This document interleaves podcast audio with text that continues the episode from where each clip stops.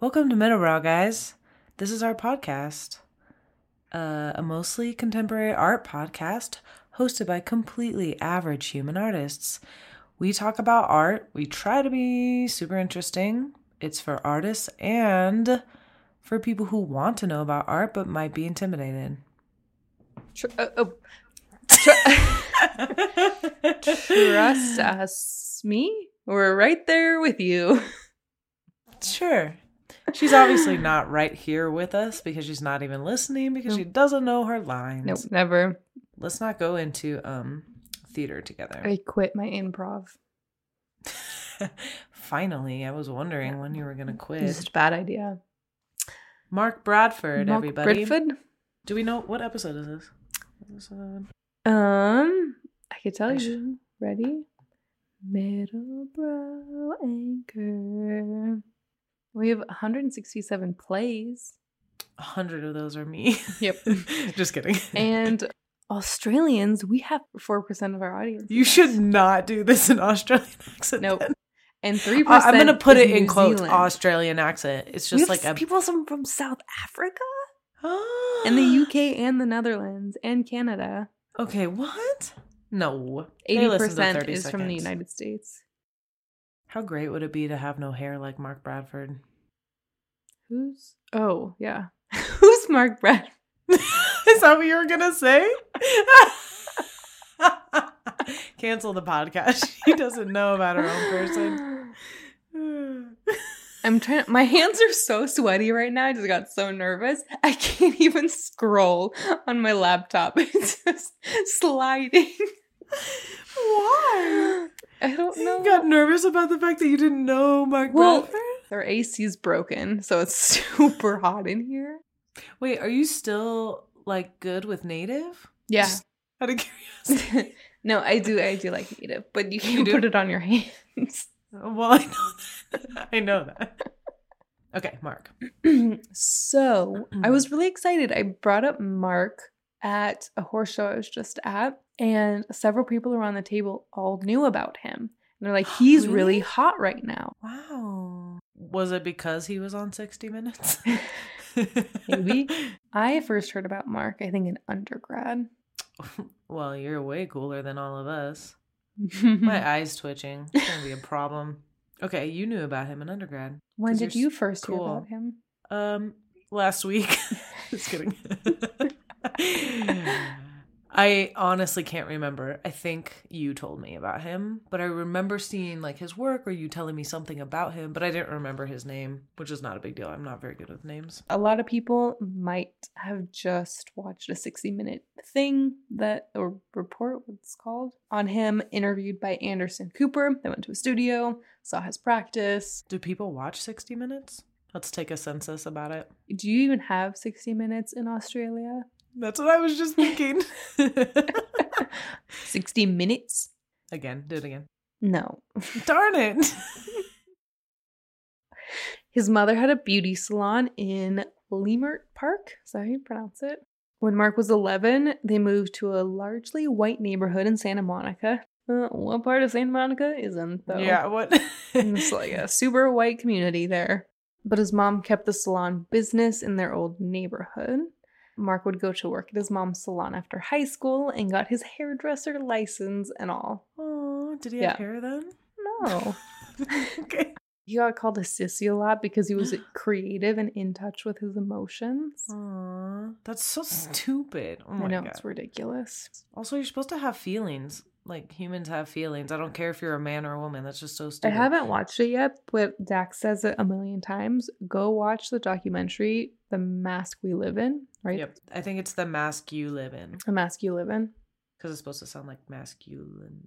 Oh. And women, you're allowed to have feelings too. And when people call you crazy and emotional, you're just being yeah. normal. He grew up in this matriarchal society and they created this safe space for Mark and he was allowed to be himself and be creative and be emotional. And that was okay. While working at the salon, he had access to certain materials that were cheap, like end papers, which are these small pieces of paper for perms and jerry curls, super cheap, they're fifty cents for a box of them. And he was allowed to just like experiment without consequences. Oh, like financial consequences, consequences you know. Yeah. He, he didn't go out and buy a nice paint. The end papers were so translucent and transparent that he couldn't see the border, so he would have to actually burn the edges, which so you could see them. Oh. Speaking so directly to Black girls and women who knew this material and identified with it, this in itself added a social and political context to the work. He said, "I liked it because it came from the social fabric of life. It came from what I did for a job, trying to bring the social back into the studio and then bring the studio out into the social, back and forth. Being an abstract expressionist painter, for me, it was a political act because I didn't want people to overdetermine what it meant to be Black, what it meant to be gay, what it meant to be a studio in South Central. Whoa, I need to make this story, not a revisionist story. I need to keep it complicated and messy and slow." Ooh, slow. Interesting. Creativity was always a part of his life, but it never led anywhere. Paint this wall, style this hair, film this short thing, et cetera. It was just something you experienced after work. His mother was also an artist. She had the creativity, but she didn't have the possibility. His grandma sewed, his uncle drew comics, but he was the first one to actually go to art school and formalize it. He said, "I gave myself permission to follow my voice. And that's what my whole career has been. I still give myself permission and no compromise. I compromised before, but not when I became an artist. No." Here are some of his end paper paintings. Mm. What I think is really cool. At the age of thirty, he went to CalArts, California Institute of the Arts, and got his B F A in ninety-five and then his M F A in ninety-seven. We still have a chance to... Yeah, I know. Yep. We can all do it. He like didn't even get started until he was thirty. That's like Lisa Congdon or whatever. Mm-hmm. Do you know her? Yeah. Dude, yeah. She started at like fifty or some yeah. crazy, like forty. It's nuts. He decided to go to CalArts. He went back to back, like got my B F A, I'm getting my M F A, and then making stuff nonstop. So in nineteen ninety-two, tensions grew between L A P D and the local community, which led to week-long riots. Mark began to notice physical traces this period of civil unrest left on the world. He said, "In nineteen ninety-two, I was still in school, so I really hadn't developed a material vocabulary. But after the riot, it physically changed the physicality of the urban environment. A lot of plywood barricades went up. You would start to paper the one sheets on them, and they would become very thick. Merchant posters. What the merchant posters would always point to was, again, urgent need. So walking by a sea of merchant posters, you immediately knew what was going on in the community. Bed bugs, immigrations, losing your house. You would get this incredible snapshot." Mm. In this documentary I watched, I don't remember who was saying it, if it was like a curator, an art historian, or someone, but someone was describing this idea of L A history not being long like European history. It can be a very few years, a few generations, a few events. And Mark's work plays with that idea of the patina of history, even over a short period of time. Oh, interesting. Yeah. Agnes Martin inspired abstractions made from the white end papers used in perming hair. "I like how they pointed to the world," he said. "And I could get a whole box of end papers for fifty cents. I would affix them to bed sheets because I couldn't afford canvas. Soon that would change." The paintings caught the eye of the curator, Thelma Golden, scouting at the time for her groundbreaking two thousand one post-Black survey, Freestyle, at the Studio Museum in Harlem, which is huge. That's one of the things that I do feel a little bit cheated on, like going to art school, is I felt like too early on in my life, I thought mm-hmm. that it had to be a certain way, a certain thing. Yeah. And I mean, obviously it doesn't. Yeah. I think it gives you a different set of tools when you have to think outside the box too. Like if you have all of this creativity built up, you problem solve and you find solutions and you find a way for your work to exist. And if it can't be on canvas, it's on cardboard, it's on bed sheets, it's on whatever you can find. Yeah. I mean, because it, it has beca- it becomes more interesting. And then down the road, you have that experience of if something works better on a bed sheet, you have that experience and you, you're more connected to your materials too, because mm-hmm. you have to actually live with them in a different way versus just using them. One feels more disposable and one feels more entangled with your process. Yeah. And that you can go back to it and revisit it and it comes full circle more than just like a linear progression. Right. I don't know. Maybe I'm romanticizing the idea of the struggling artist like everyone does. Yeah. But I think it gives you. But like his whole work became from, came out of this. Like mm-hmm. if he didn't have end papers for perming hair. Yeah. Would he be working with paper the way he does? Probably yeah. not. Like it came from that and everything we experienced. Yeah, it's his entire history and his community, his background and everything is wrapped up into this material that yeah. still is like a familial material from what he started with. He said, when I got out of school, I was so attracted to abstract art because of the fact that it was a no-no. It was a place that they kind of like, don't go there. We've deconstructed it. It's bad. It's a place of white male privilege. You are a gay black man. I need to have a place that I can work out who I am. I'll tell you what it means to be gay my way. I'll tell you what it means to be from a hair salon my way. I'll tell you, stop telling me. Was it okay for me to say that? Was it okay that I was going to use it through the gaze of abstraction? Was that running away from the male body, running away from my race, running away from my class? No, it wasn't, but I was going to tell it my way, in an autonomous way. This is the subject position. This is how I feel about it. I am autonomous, and I will tell you who I am, but let me be very clear. I'm black. I am. This is, I am black. My culture is black. I am fine with black. I don't have a problem with black, so I am autonomous. But collectively, I'm collective too. That's the thing, too, that's really hard about... First of all, damn, he's amazing. Uh, second of all, I like got chills during that and he wasn't even reading it to me. So yeah. nice. Nice acting job. What I love about the way he talks, can I wish yeah, I tell could, me, tell me.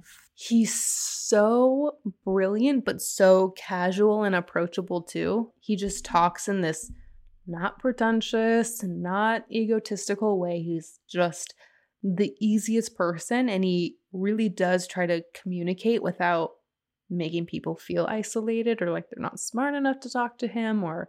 Yeah. And I think that's part of, I think sometimes that's why you get a weird vibe from some people. It's like the, I get the fake it till you make it thing, but it also can come off so weird. Mm-hmm. Like sometimes you can really feel the vibe from someone who's trying to fake it till they make it. And you're just like, you can be successful by being who you are. Some of the most successful people are successful because they are who they are without apology. It doesn't mean that you don't know anything, but you don't have to sound like the people who are telling you how to be, you know? Yeah. yeah. And I, I think that's, I think that's what he's saying too about his work. He's saying the same thing. I've had these experiences just because I'm now educated and I know what abstract art is supposed to mean or come from. Doesn't mean that I can't have my own experience with it and use it in my own way and mix it up with the things that are mine, especially when you come from things that are so, like, culture is trying so hard to tell us who Black people are, what Black people are, what gay people are, what it is to be poor or live in a certain area. Like, they're trying so hard to put those people in boxes. I can be all those things and I can be it the way I want to. And I can jump into your pool too. That's fine. You know? So a quick side note I made here. He's made a ton of work and has many, many, many exhibitions, installations, and many more than I can list here and go into detail. So I did my best to go through a lot of his work. Important stuff, favorite could, stuff. Yeah, I know I'm missing a ridiculous amount of paintings and shows and everything. So if I miss it, don't yell at me. I know I couldn't put everything in Australia, here. Just calm down. Australia, I know you're feisty and you're going to be like, crikey, what is this? They hate us. You call yourselves a podcast? I'm a Kiwi mm-hmm. and an Australian. Known for drawing on the urban environment, he uses what he finds around him as his material on his multi-layered work. So this guy doesn't use paint in the traditional sense, or kind of at all. He uses what were paint- the big tubs of paint? I don't know. I couldn't find a single source that talked about him actually painting. Every place just said that he doesn't use paint. So, Mark, if you do use paint, send me an email. Send me a text message. Yeah, just real quick. You have my number. We'll talk about it over lunch. I'm going to just hang out at his gallery space that he opened and just hope I run into him. Do it. I feel like he would love your work. You don't think I'd so? I'd be too nervous to talk to okay. him. Like, you're like, uh, I'm not even an artist. I just uh, don't look uh, at it. My voice gets all weird and tight. Uh, uh, I, I, I use beeswax. I don't know why. Tubs yes, so he uses paper and soaks it in large tubs of water to the point that it almost feels like paint and can manipulate it. He uses billboard paper and building material. He is an abstract painter, but he lives in the middle ground of material. Paintings are labeled as mixed media because I looked it up. But I know he just has these huge tubs of water and paper just soaks until they're, you know, mushy. So they break apart? And they still hold form. You know, it's like thick oil paint almost. When you okay. can scrunch up the paper and then it dries. And Gotcha. Okay. Yeah. He says it's an amalgamation of materials that cling to the city as you pass by on your way to the metro while you're riding your bike by. It's lodged in your memory. It's the memory. Once I collect it and once I build it up, then oftentimes I tear it down. I create my own archaeological sites on the surface myself. It's like splaying the body. It's like tearing into the body. It's very physical. That brings such a memory, uh, thinking about paper layered on top of each other on like when you're walking outside and it's on like oh, poles yeah. or like yep. construction stuff or whatever. Yep. He would go out in the neighborhood and he would wear his like orange vest and look official mm-hmm. and he would tear down the signs, you know, it's like, are you in debt? Or like, we buy homes or cell phone stuff, whatever. Yeah. He would tear them down and he would talk about how he could be almost right behind the person putting them up and they're doing something illegal and he's doing something illegal and they almost like look at each other and think, are you going to call the cops? Am I going to call the cops? Yeah. And, you know, he's in this environment where you kind of can blend in and be unseen in that world. I feel like, you know, if he was doing this in Santa Monica, like you wouldn't be able to get away with that. It was like us trying to spray paint in Culver City. Literally. I was my... just going to say. So, yeah, he went out, he tried to look official and would take these down, and that's how he collected his material. And he would go out with his assistants and just tear down these posters. That's cool. Yeah. Also, it's very, um, it's so city. Like, just mm-hmm. the work in itself is, like, feels like the city. You can't, yeah. like, you're probably not going to have the same experience or, like, reference for it if you've never really lived in a city for that long. Mm-hmm. This is what I think is so beautiful about his work, and not that other artists' work is less than, but he is a product, his work is a product of his environment, mm-hmm. you know, of the salon he was raised in, of the imagery he saw in the city he grew up in. Yeah. You know, his materials are what was available to him all around. I see him as like those, uh, like that Pink Floyd cover with the prism that's like rainbow mm. goes in one side, comes yeah. out the other side. I see him as like the prism part. It's like his you mean environment a light goes in one side and the rainbow comes out. Yes, the other. Yeah, sorry. Rainbows everywhere. um, uh, and so like his environment and his city and his world and like his family and however everything goes in one side and then it like gets twisted up inside of him and certain mm-hmm. things come out the other end with like his touch on them. Like he's just a yeah. filter for which all, we all are. Like if right. I look at your work, you're just like a filter for your experiences yeah. to go through and become this other thing. So, but hit for him, it's like so clear. He also talked about being interested in archaeology and how one civilization will demolish another, but use the bricks of the previous to build up their civilization. Mm. And then another civilization will demolish that one and take the bricks from them and build theirs. You have Rome on top of Rome on top of Rome. And this is his like tear down, rebuild, tear down, rebuild process. Yeah, that's so interesting. This is my note. Something I love about Mark is that he is an inept and deliberate artist and intellectual while remaining personable, relatable, and funny. He comes off as someone who's easy to talk to, which makes his work also feel approachable, even though they address complex subject matter, mm-hmm. which I already said all that. But anyone who hasn't heard him talk, go watch a million YouTube videos. You'll fall in love with him. You will. Okay, here's another quote saying, "Thinking and walking is something I've done since I was six. I think and walk. For me, I have to walk to think. Sometimes I'll walk the streets to think or walk around the studio. I do seventy thirty or sixty forty, which means I work on projects I'm working on. I understand them about sixty percent of the time. forty percent of the time, I allow myself to just play in the unknown. As soon as I discover something new, oh my God, that opens up the next moves. What I've learned from one piece of work, I immediately apply to the next one. That's me. But I'm not just from the streets and I'm not just from the studio. It's a hybrid, bringing information from the world, the social, political, psychological, using material from the world, bringing it into my studio, adding another kind of psychological and historical fabric on top of it, and some all chemical happening. And it is a work." Cool. Nice job. Good on you. One, one day I'll look back and feel like, and then I just did some stuff and I then it was a work. So I have his works kind of separated by time so you can see progression. So this is two thousand one. It's called "On a Clear Day, I Can Usually See All the Way to Watts." two thousand one, mixed media, seventy-two by eighty-four. Um, it's all the end paper works with color. two thousand five. Wait, where's Black Venus? Below. Oh, this. Oh, below all this writing. Black okay. Venus. two thousand five.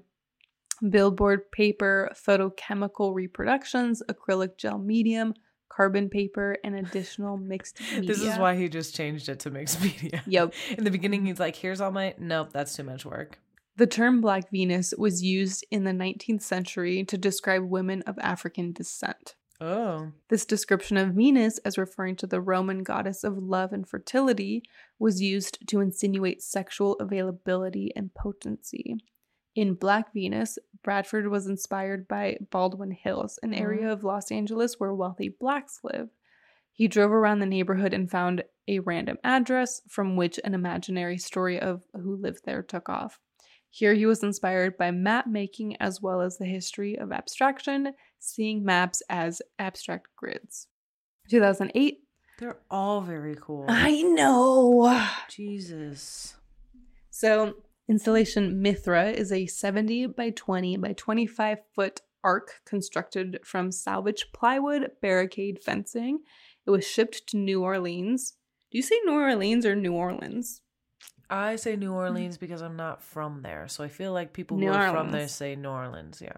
Or like New Orleans. Orleans, yeah. They put it together in like a word, one word. For an art exhibit called Prospect New Orleans, uh, commemorating Hurricane Katrina. Mithra, a gigantic sculpture that resembled Noah's Ark, was placed at the center of Lower Ninth Ward in the city, and this was to deliberately preach restoration that faced the epicenter of the storm. I knew that I wanted to build a larger vessel, and this FEMA sign that reads, "At one cat seen," kind of got me going. Every house in New Orleans had to be inspected for survivors. I decided to concentrate on the animals because in some houses it would have five or six dead people and I didn't want to document that. This sign was "One cat seen," and I started thinking about one cat instead of two, about Noah's Ark and where the other cat would be, and about isolation and wandering. So that is one element of this project.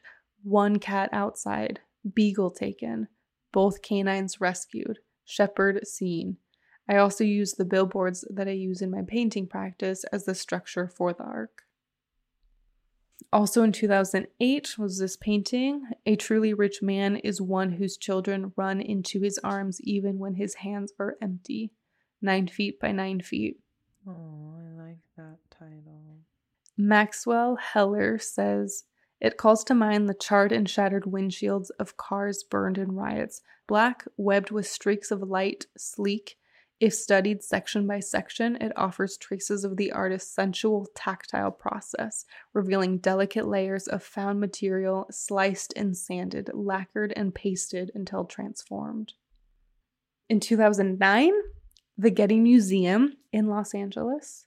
And they got their marble from Italy. Yeah, they're fancy. They almost burned down in the fire. So the Getty Museum invited Bradford to do a project of his choice with its education department. He chose teachers rather than students as his primary audience, mm. bringing ten other artists, including Michael Jew, Catherine Opie, Amy Silman, and Carol Walker, to collaborate in developing a set of free lesson plans for kindergarten through twelfth teachers. Dude, he's amazing. He's like, no, let's go right to the source, and then we can continue this instead of me just doing one class and that being it. So that was in two thousand nine. Um, two thousand thirteen. And these are big jumps. I get it. I'm not going to go year by year. Stop a lot yelling at her. So in two thousand thirteen, uh, being in the studio is only one part of his practice.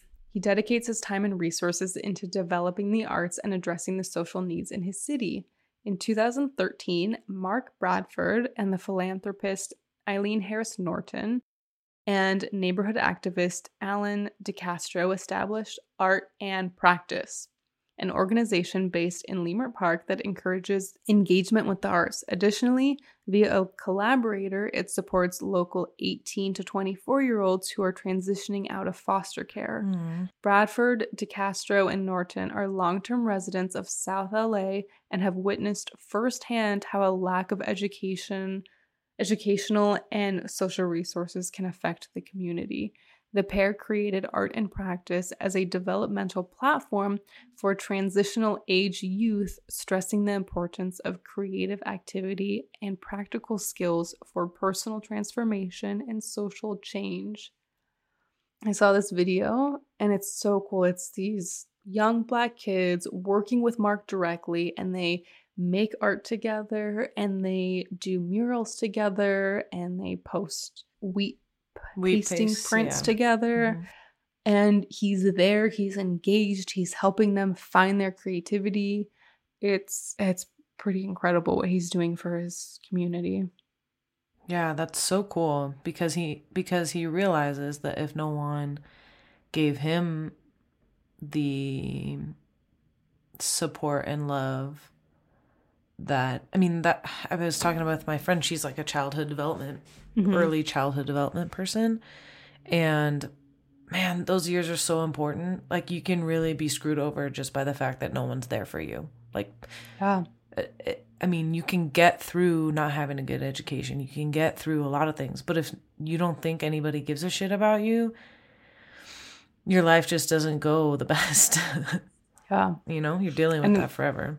It's only magnified, I think, you know, in a community where everyone feels like no one's watching you or their back is turned mm-hmm. to you or there's prejudice and whatever. Yeah. Not whatever. I mean, a lot. Yeah. It just et cetera. Continues.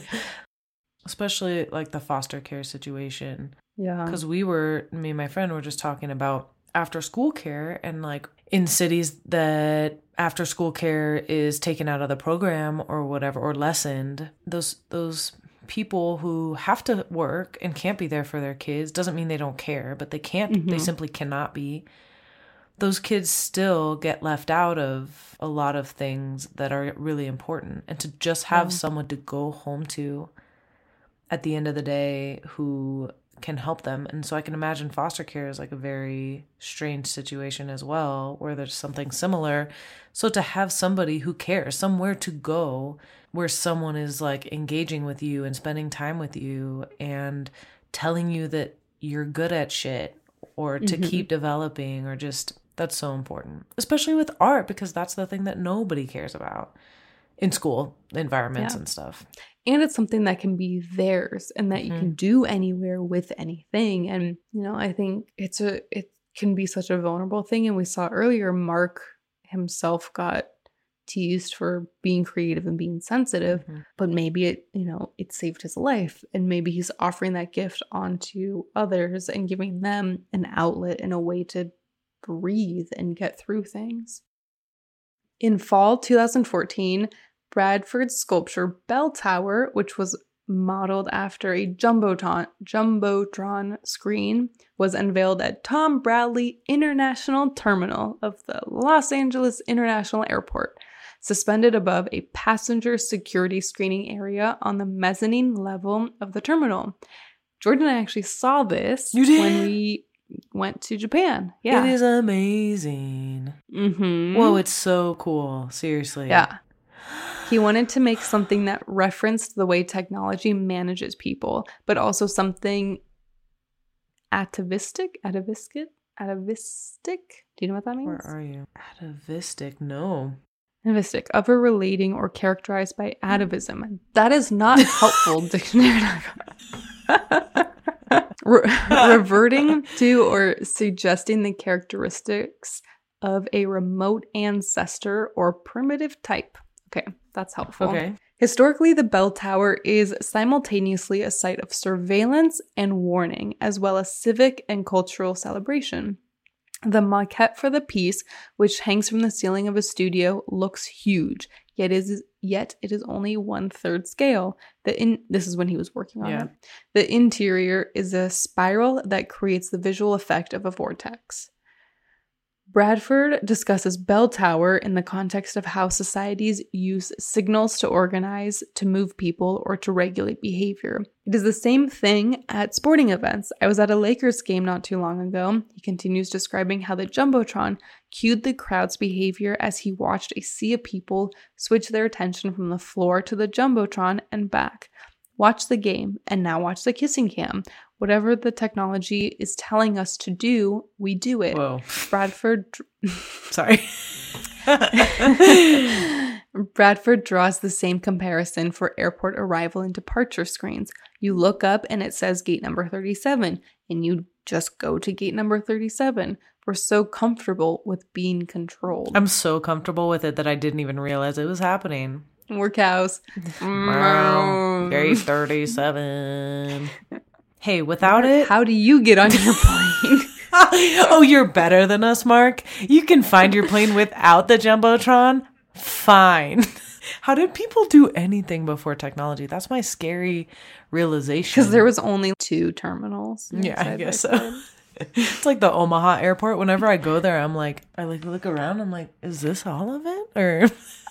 There's just a small circle, and in the middle there's like a Pizza Hut, cafe, mm-hmm. whatever, and it's just one, and everybody's wearing a Huskers hat. um, Bradford says, the singular body is vulnerable in these spaces, the singular body that looks up at these, the Jumbotrons, airport displays, and T S A screening areas. Get lost and doesn't know where to go, he adds. That's why I wanted to use this. And he wraps his knuckle against a sheet of ply. This has a very different relationship. It puts it down to the street level, he says, referring to the plywood function as construction barricades. It all has to do with the ways in which our physicality can be controlled. While Lindsay was saying that whole thing, she had both her hands in like the okay or like the uh, Italian, like, what is it when they do that? But well, that's this way. This is okay. Like... It's like okay, but but smaller. And she kept just like every syllable, she'd move her hands. Just so you know, that's how she said it. It's very good. The hard thing with Mark is he talks in these like fragmented thoughts and sentences. Yeah, that's, he interrupts so it himself. Sounds, yeah, so it sounds like I'm just bad at typing and delivering information, but. He talks so passionately that he like starts and stops and starts and stops. Um, but his text messaging is impossible to read. Okay, two thousand fifteen. It's crazy. He just like went to school and now he's doing all these massive projects. It blows my mind. Must be cool. Oh man. two thousand fifteen. Mark was in his early twenties, not in two thousand fifteen, but when the AIDS crisis hit America in the eighties. A lot of people were dying and people were dealing with shame, guilt, and the church. Later, at the Hammer Museum, he created this map of the U S, scraped out of the wall with AIDS statistics of AIDS infection. Scraped out of the wall? So, oh, I have yeah. to look at it, probably. Oh. He sanded back through the lot. So, if you don't know, the Hammer Museum, when you enter, there's the stairwell up, and there's this L-shaped wall, and they always have an artist do a mural on that wall. And so it's been years and years and years of building up different murals on that wall, and they paint over it, then a mural, then they paint over it. So Mark sanded back through the lobby wall, so all the previous artist's work became visible again as his mark making. So it's called Finding Barry twenty fifteen because Barry McGee was the first artist to paint the lobby wall. Was he? Oh, that's funny. Yeah. Finding Barry. I love it. Wait, twenty fifteen? Um, so twenty fifteen was when Mark did it. I feel like I saw this. I feel like it... Really? I feel like it was up while I came back to L A for something. So it's a map, like a outline map of the United States, and then a bunch of AIDS statistics, and it's all sanded paper looking. So it still has his aesthetic of that, you know, torn paper and a bunch of colors and everything. So some, I don't have the person, I just said some lady said, but he also began doing research, looking at medical images of AIDS and close-up microscopic images of blood, of bodily fluids. And through these very abstract images, he found a way into content that had to do with the body and that had to do with the body in crisis. Mark said, I think I do want people to remember, people that struggle, not just erase it. We as a society can do more, not to turn our gaze if a person says they're in need. I feel like I saw this, but okay, okay, I'm not sure. This same year, he also created Pool Painting One, a site-specific drawing inspired by Solowit, our buddy Sol, Sol! on a sixty-foot wall in the Wadsworth Atheneum, Atheneum? Mm-hmm. Wadsworth Atheneum. An art museum in Connecticut. Bradford applied dense layers of vibrantly colored paper, paint, oh, it does say paint, yay, and rope. Um, he sanded, peeled, stripped, and cut away from the wall to create a vivid and textured composition. He would put all the stuff on. He had these ropes, and then he would peel. I think the ropes are all gone now. Maybe there's some rope in there, but he would peel them off. Oh. So then there'd be these like crevices cool. in it. Yeah. He created Waterfall for his exhibition titled Be Strong, Boquan at Hauser and Wirth in New York. Waterfall is composed of remnants of paper and rope that were peeled away from a pool painting whose surface was built up by layering canvas with alternating sheets of billboard paper and rope. It reminds me of when you like open a like a FedEx box or something. Basically the the pool painting pulled off the wall and like, yeah. yeah. and then draped over. In two thousand seventeen, in May, the Baltimore Museum of Art and the Rose Art Museum at Brandeis University, in cooperation with the U S Department of State's Bureau of Educational and Cultural Affairs, presented Mark Bradford as the representative for the United States at La Biennale de Venezia. No big deal. Venice Art Biennial, Biennale, Biennial. It is what it is. In every language, it is. Sorry, sorry, I don't know every word in the whole world and how it's supposed to be pronounced in your culture and like how you decide it is. It's like when you go, it's like New Orleans, right?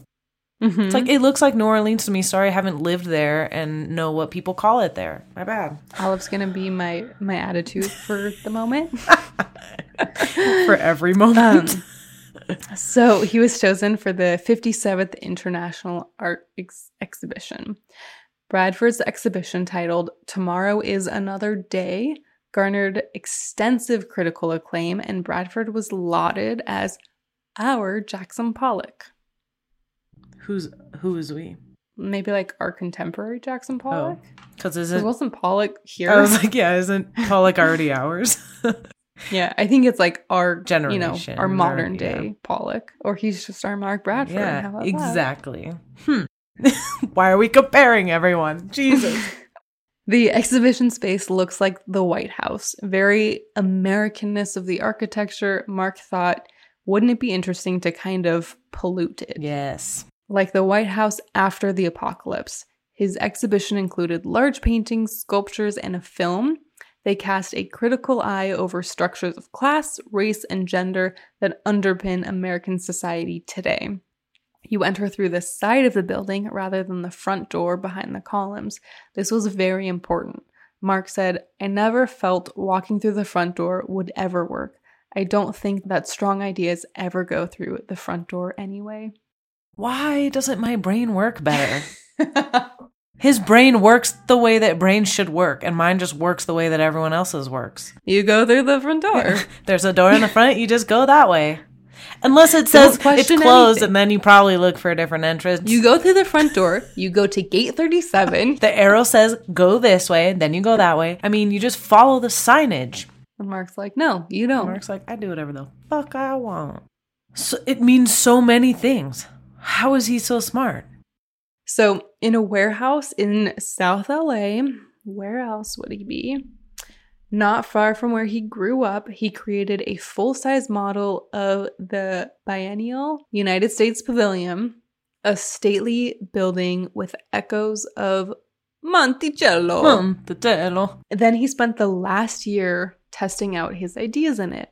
This is Mark talking.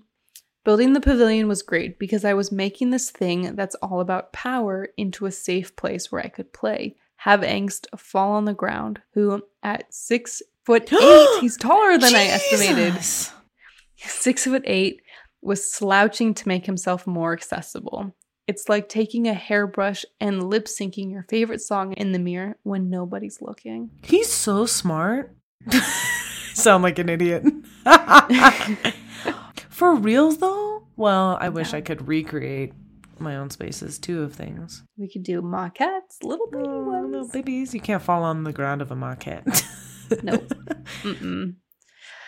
Um, the broad social changes in America, from the police violence that ignited the Black Lives Matter movement to the messages of hate that he feels were unleashed by the November election, fueled a personal sense of crisis that permeates much of his show in Venice, Tomorrow is Another Day.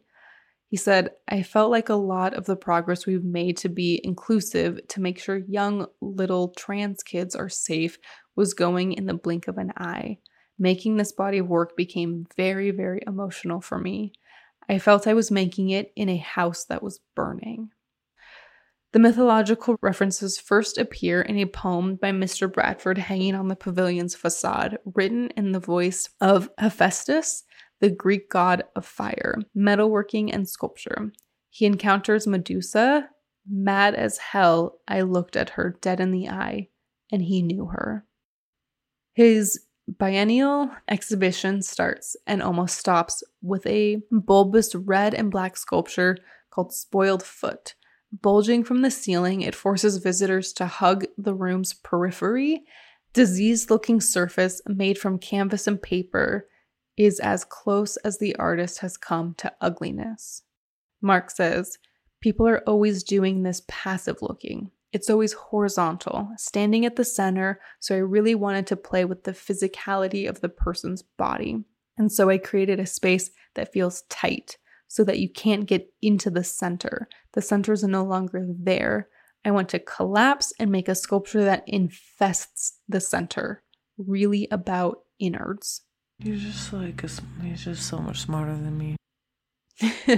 um, so the sculpture really, it comes down from the ceiling and it just... It's like a tumor on the ceiling of... Yeah, and it just comes down and weighs into the center of the room, so you have to actually walk the edges of the room to get around it. So cool. In every way. He said, the next room is really like vomiting. Vomiting up innards. It looks like entrails. It looks like guts. The second gallery features another sculpture called Medusa, made of black paper rolls as thick as fire hoses that have been soaked, wrung, and shaped into coils that recall the snakes of Medusa's hair. Three new paintings, each named for a siren, hang on the walls. They are his first end paper paintings in thirteen years and his darkest yet. The papers are dyed to create a black-on-black palette.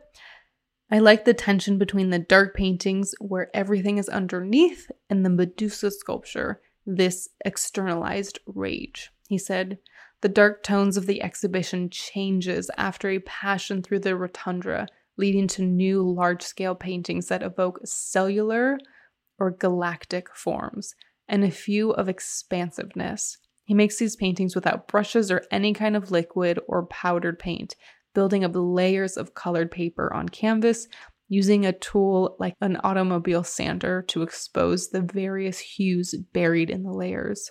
Or as Mister Bradford puts it, he's using the sander as a paintbrush. The final gallery can be read as a celebration of the gay black body, featuring his video Niag- Niagara. Niagara. Or Ni- Niagara? I think so. Or Niagara. Oh, Niagara? Not- what would you think? Niagara? Yeah. Um, it follows a black man, Melvin, his old neighbor, in orange shorts, walking with the flamboyant hip action of Marilyn Monroe on the streets of South Central. The video touches on sexual and economic vulnerability, but also exuberance. Perhaps Mister Bradford, who has borrowed the exhibition's title from the last line of the Civil War novel, Gone with the Wind, is ending on an optimistic note. Mark talks about hope here. It's rough around the edges, but still hopeful. Uh, for hordes of collectors, curators, and art lovers, there are undeniable bragging rights that come with getting an early glimpse of the Venice Biennale. Almost all artworks and major installations remain tightly under wraps in the two years between each edition. That's why when a profile of the U S official representative artist Mark Bradford appeared in the New York Times uh, when this happened, accompanied by numerous pictures of his in-progress artworks, no one appears to have been more caught off guard than the artist himself. This was Wait, like a what? huge this was a huge scandal when it happened. He like they did a profile on him in the New York Times, and they released images of his artwork for the show in the article before his show opened. What? Did they not talk about what Well, I mean, you're getting Okay, okay. okay.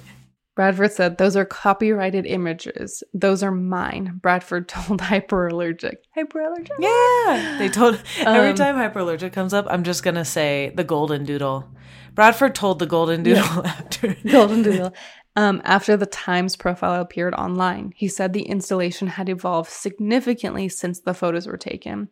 "This is the Venice Biennale, and no one let me have a voice. No one showed me or asked for my permission.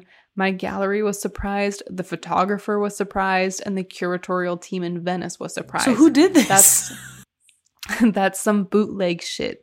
That is not acceptable. The pavilion's commissioner, Christopher Bedford, also expressed his discomfort with the publication of the images. In the days following the article's publication, however, it became clear that the responsibility lay elsewhere. Although Bradford initially indicated that his gallery, Hauser and Wirth, was surprised that the photos had been published, the gallery was in fact the source that provided the images what? to the newspaper. Assholes! Spokes- I'd be so upset. Oh my god. Talk about betrayed. I wonder if it was like some newbie art intern or oh, like, God. you know, like an artist intern that's like, send the images of Mark to New York Times. It's just like, okay. And then just like. I get the worst feeling in my chest when you say that, because I've made mistakes like that as an intern or like as a newbie. Where you're just like, oh, yeah. And then and then everyone's like, what the fuck are you doing? They're like, what? Oh, oh no. My God. It's the worst feeling. Oh. And to have Mark mad at oh, you? Oh, no. I would. That's like having Robert Overby mad at me from his grave. The yeah. fuck did you do? Okay, sorry. Um, a spokeswoman for the Times told ArtNet News, "The New York Times received the images and permission to publish these images from Michael Plunkett, Mark Bradford's liaison at his gallery Hauser and Wirth, and from his publicist, Andrea Schwann." In a statement, a spokesperson for Hauser and Wirth said, "Several images among those sent were included in error. Mark Bradford was unaware that these specific images were among the photographs provided to the Times until he saw them in print. The New York Times did not contact the artist, the photographer, nor Hauser and Wirth to confirm permission for the publication of the images, nor to check the captions or courtesy information. ArtNet News put the statement to the Times, which offered the following amplification. It is not the Times' responsibility to reconfirm permission granted for the images. It is the gallery's responsibility when acting on behalf of an artist to confirm and clear all images with the artist before they're sent out for use. I mean, I kind of agree with that. If someone sent the yeah. images, they're confirming that you can have them. Right. Yep, I completely agree. Oh, but that sucks. Everyone's just being like, not my fault, not my fault, not my fault, not my fault. And Mark's just like, okay, you guys, don't do this. Jesus. In November two thousand seventeen, Bradford presented Pickett's Charge, a monumental commissioned the cyclorama. Oh, this is the round. Yeah, a cyclorama is a panoramic image on the inside of a cylindrical platform. Uh, uh. A cyclorama pa- is such a cute word.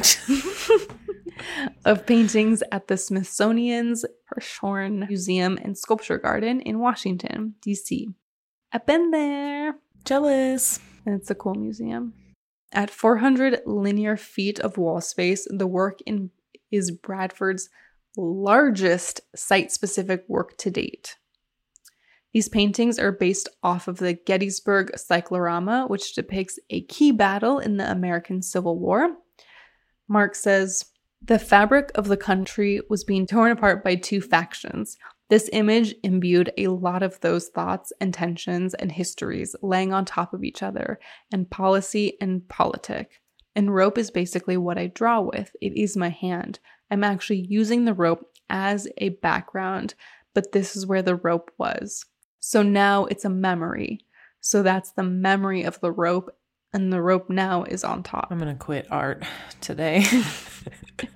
I'm simultaneously inspired and excited to make stuff while also being like, I think I need to quit. I'm sorry.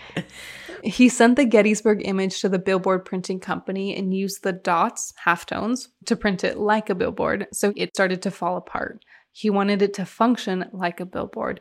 You're never supposed to stand this close. And then when you step back, it functions like a billboard.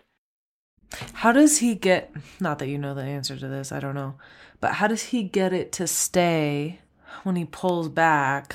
I guess it's just like adhered from, you would think like a whole, like it would just come up this way. Do you know what I'm saying? Physically, like the rope is underneath. He's like mm-hmm. plastering stuff on. How, when he pulls the rope, does it rip instead of like pull up? Some stuff do get pulled up more. You should look at a detailed okay, image. Okay. All right. He said, I want this idea of infinity too. That's why I use this horizon line. I make sure all of the lines were horizontal, almost like a cyclone, that it would twist and twist. They become abstract paintings in the end, but the source material comes from something that is more politically and socially charged. And some of the urgency is still in it. You can't rip it all out. I didn't want to rip it all out. So you can see there are these moments when you can see the original image of the Civil War image. You can see these little moments, but it's so fragmented and layered, it becomes abstract. In December two thousand seventeen, it was announced that Bradford would inaugurate Hauser and Wirth's gallery space in Hong Kong, their new location, with a body of new work. The exhibition, which opened March twenty-seventh, twenty eighteen, comprised a number of new large-scale paintings as well as work that incorporate merchant posters found on the streets. Again. In two thousand eighteen, in September, the Baltimore Museum of Art opened Tomorrow is Another Day, a restaging of Bradford's exhibition at the Venice Biennale. As part of the exhibition, Bradford collaborated with children and staff from the Greenmount West Community Center to silkscreen merchandise on sale in a permanent pop-up shop in the museum. one hundred percent of the proceeds go directly back to the center. Is a permanent pop-up shop just a shop? Yeah. So maybe permanent for like the entirety of the show. Oh, okay. You know. Like those are the opposite things. So that was in September. In December twenty eighteen, a monumental new commission by Bradford was unveiled at the University of California, San Diego, Stewart Collection, entitled What Hath God Wrought? A one hundred ninety-five foot tall work is the tallest structure on the campus and takes as its point of departure. Okay. You don't, you're just reading words. You don't even know what you're saying. It's like reading philosophy where you're like, I just read this whole page and I have no idea what it said. Um, one hundred ninety-five foot tall work is the tallest structure on the campus and takes as its point of departure the powerful influence of technology on communication. Oh. That's as much as I have on that. It's a pole? It's, yeah, like this really large pole. It seems very un- That's why I was like, it looks nothing like his work, but okay. Yeah. When I was Googling images, this one kept popping up and I scrolled by it so many times because I'm like, that's not Mark's.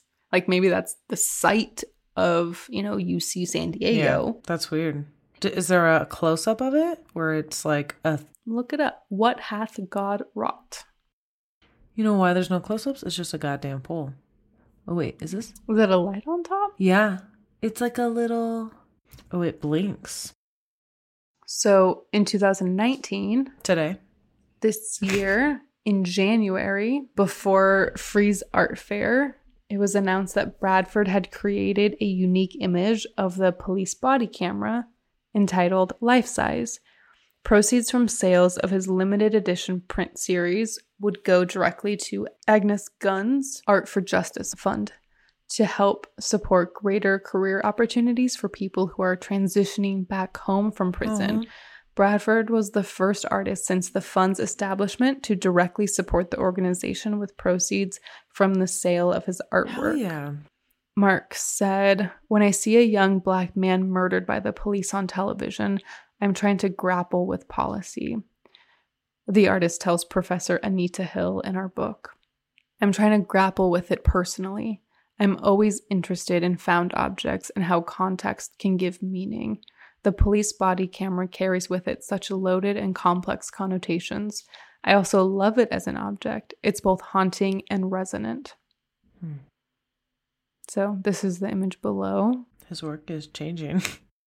So other stuff, Bradford has participated in the ninth Gwangju Biennial in two thousand twelve and has previously exhibited at the San Francisco Museum of Modern Art twenty twelve, the Institute of Contemporary Art Boston in two thousand eleven, the Museum of Contemporary Art Chicago in two thousand eleven, at Ohio State University in two thousand ten, the Carnegie Museum of Art in two thousand eight, the Sycama Jenkins Gallery Street Level two thousand seven, at the Nasher Museum of Art at Duke University, the Wexner Center for the Arts, U S A Today at the Royal Academy in London, Whitney Biennial, Liverpool Biennial.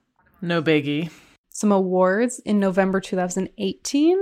Bradford, Alan DeCastro, and Eileen Harris Norton were recognized for their work with Art and Practice at the Hirshhorn Museum and Sculpture Garden in D C at the annual New York Gala. In um, November two thousand. It's Gala. Gala. Gala. Gala. In November two thousand seventeen, Bradford was honored as W S J, Wall Street Journal's magazine's... Uh, I'm sorry. That's not like a time-saving acronym. W S J. Yeah. Or no. Whatever it's called. The Wall Street Journal magazine's Art Innovator at their annual Innovator Awards. In two thousand sixteen, Bradford was awarded the High Museum of Art's David C. Driscoll Prize. In two thousand fourteen, Bradford was presented with the U S Department of State's Medal of Whoa. Arts. In two thousand thirteen, he was elected as the National Academician. Yeah, academician. He's real smart, and our nation says it's good. Anyways, by the National Academy Museum and School of Fine Arts in New York. He also was the recipient of a grant from the MacArthur Fellows Program, also known as the MacArthur Genius Grant Award. Oh, no, he's a genius. The Wexner Center Residency Award in two thousand nine, the Bucksbaum Award granted by the Whitney Museum of American Art in two thousand six, the United States Artist Fellowship in two thousand six, the Nancy Graves Foundation Grant in two thousand two, and the Joan Mitchell Foundation oh. Grant in two thousand two. We're going to talk about, I titled this section, Money on My Mind. Um, it's about auctions. Oh. Ooh, this one. In cool. March two thousand eighteen, Helter Skelter One, a monumental painting, sold for U S twelve million dollars, whoa, an artist record and the highest ever auction price achieved by a living African American artist, based oh on sales results from Phillips and previous auction data. In two thousand fifteen, wait, to, at Brad, auction, not he didn't sell it for that much. Okay. Yes, at auction. In two thousand fifteen, Bradford's mixed media collage called Constitution four, what was made in two thousand thirteen, was sold for five point eight million dollars at Phillips, an auction high for the artist just months after Smear. This was two thousand fifteen, so Helter Skelter hadn't sold oh, okay, yet, okay. Just for the confusion. Um, just after Smear, which was in two thousand fifteen, was sold for four point four million dollars. The upper estimate was, so what they thought it was going to go for was seven hundred thousand dollars. Oh, ha ha, you were wrong. At, at Sotheby's, New York. The artist has been exclusively represented by Hauser and Wirth since two thousand fifteen. He had previously shown with Sycama Jenkins and Co. and White Cube. Even after the so, debacle with the p- pictures, he's still. I was. I was going to ask you, is he with a different gallery now? But no, no, he's still there. There was a exhibition he had in L A there pretty huh, recently. Okay. I mean, Hauser and Wirth. Yeah, yeah. I was mega. just curious how that all went down. So, I'm sure it was like a weird moment. In the end, the most powerful takeaway I had from my research of Mark was his unapologetic use of personal materials and history, allowing the familiarities of his past to form and influence his work, collapsing the physicality of his daily life with the social and political fabric, and to not be held down by the notion of what art should look like. It reminded me to stay focused on my own message, on my own experience. Yes, that's great. That's... Thank you. Uh, a very, that's a similar takeaway. And for yeah. and I just want to be smarter. I don't know if that's a thing you can control, but God, I wish. Also, if you are enjoying this, please rate, review, subscribe. Maybe we'll figure out how many subscribers we have if we have enough. It's got to be at least at some point.